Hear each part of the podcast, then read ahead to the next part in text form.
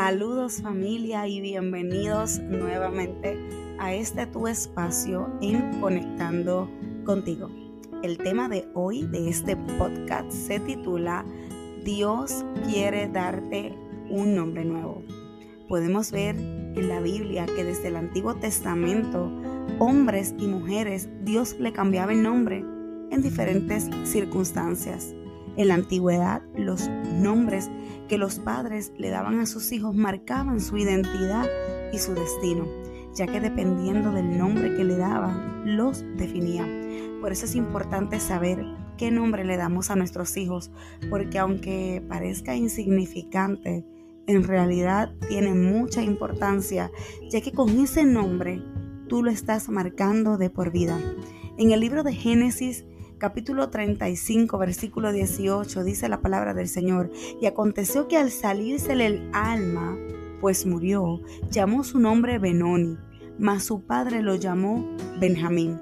Este versículo en el libro de Génesis nos relata sobre Raquel, la esposa de Jacob, cuando tuvo su segundo hijo, el cual cuando lo dio a luz le llamó Benoni, que significa hijo de mi tristeza o hijo de mi dolor debido a la circunstancia en que dio a luz a su hijo mientras iban camino a Efrata, luego que salieron de Betel, donde Jacob había luchado con el ángel. En ese trayecto Raquel le dieron los dolores de parto y luego de dar a luz a su hijo, ella fallece.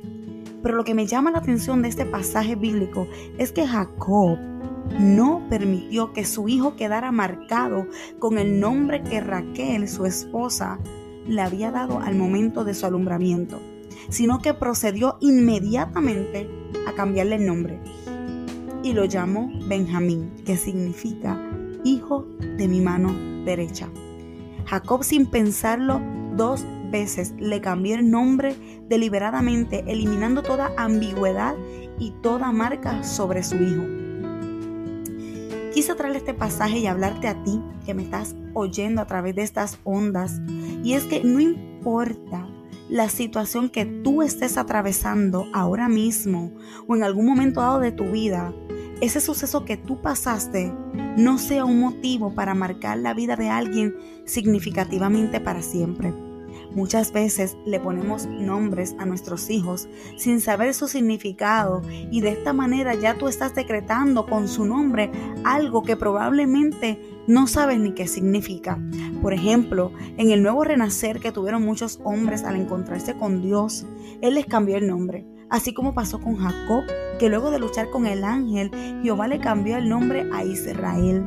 También pasó con Abraham, que Dios le dio el nombre de Abraham padre de naciones, a su mujer Sarai, se lo cambió a Sara, madre de multitudes.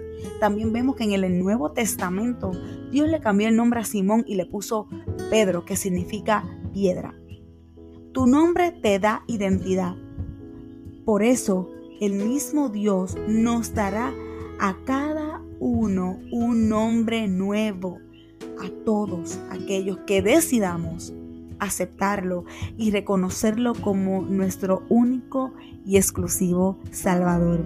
Su palabra dice en Apocalipsis 2.17, el que tiene oído, oiga lo que el Espíritu dice a las iglesias.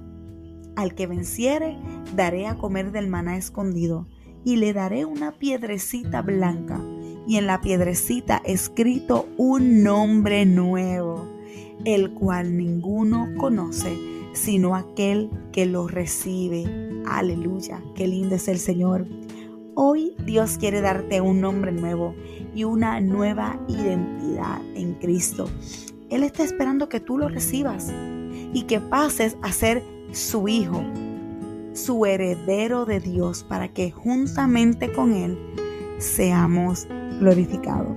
Bueno familia, hasta aquí el episodio de hoy. Nos vemos en la próxima. Dios te bendiga.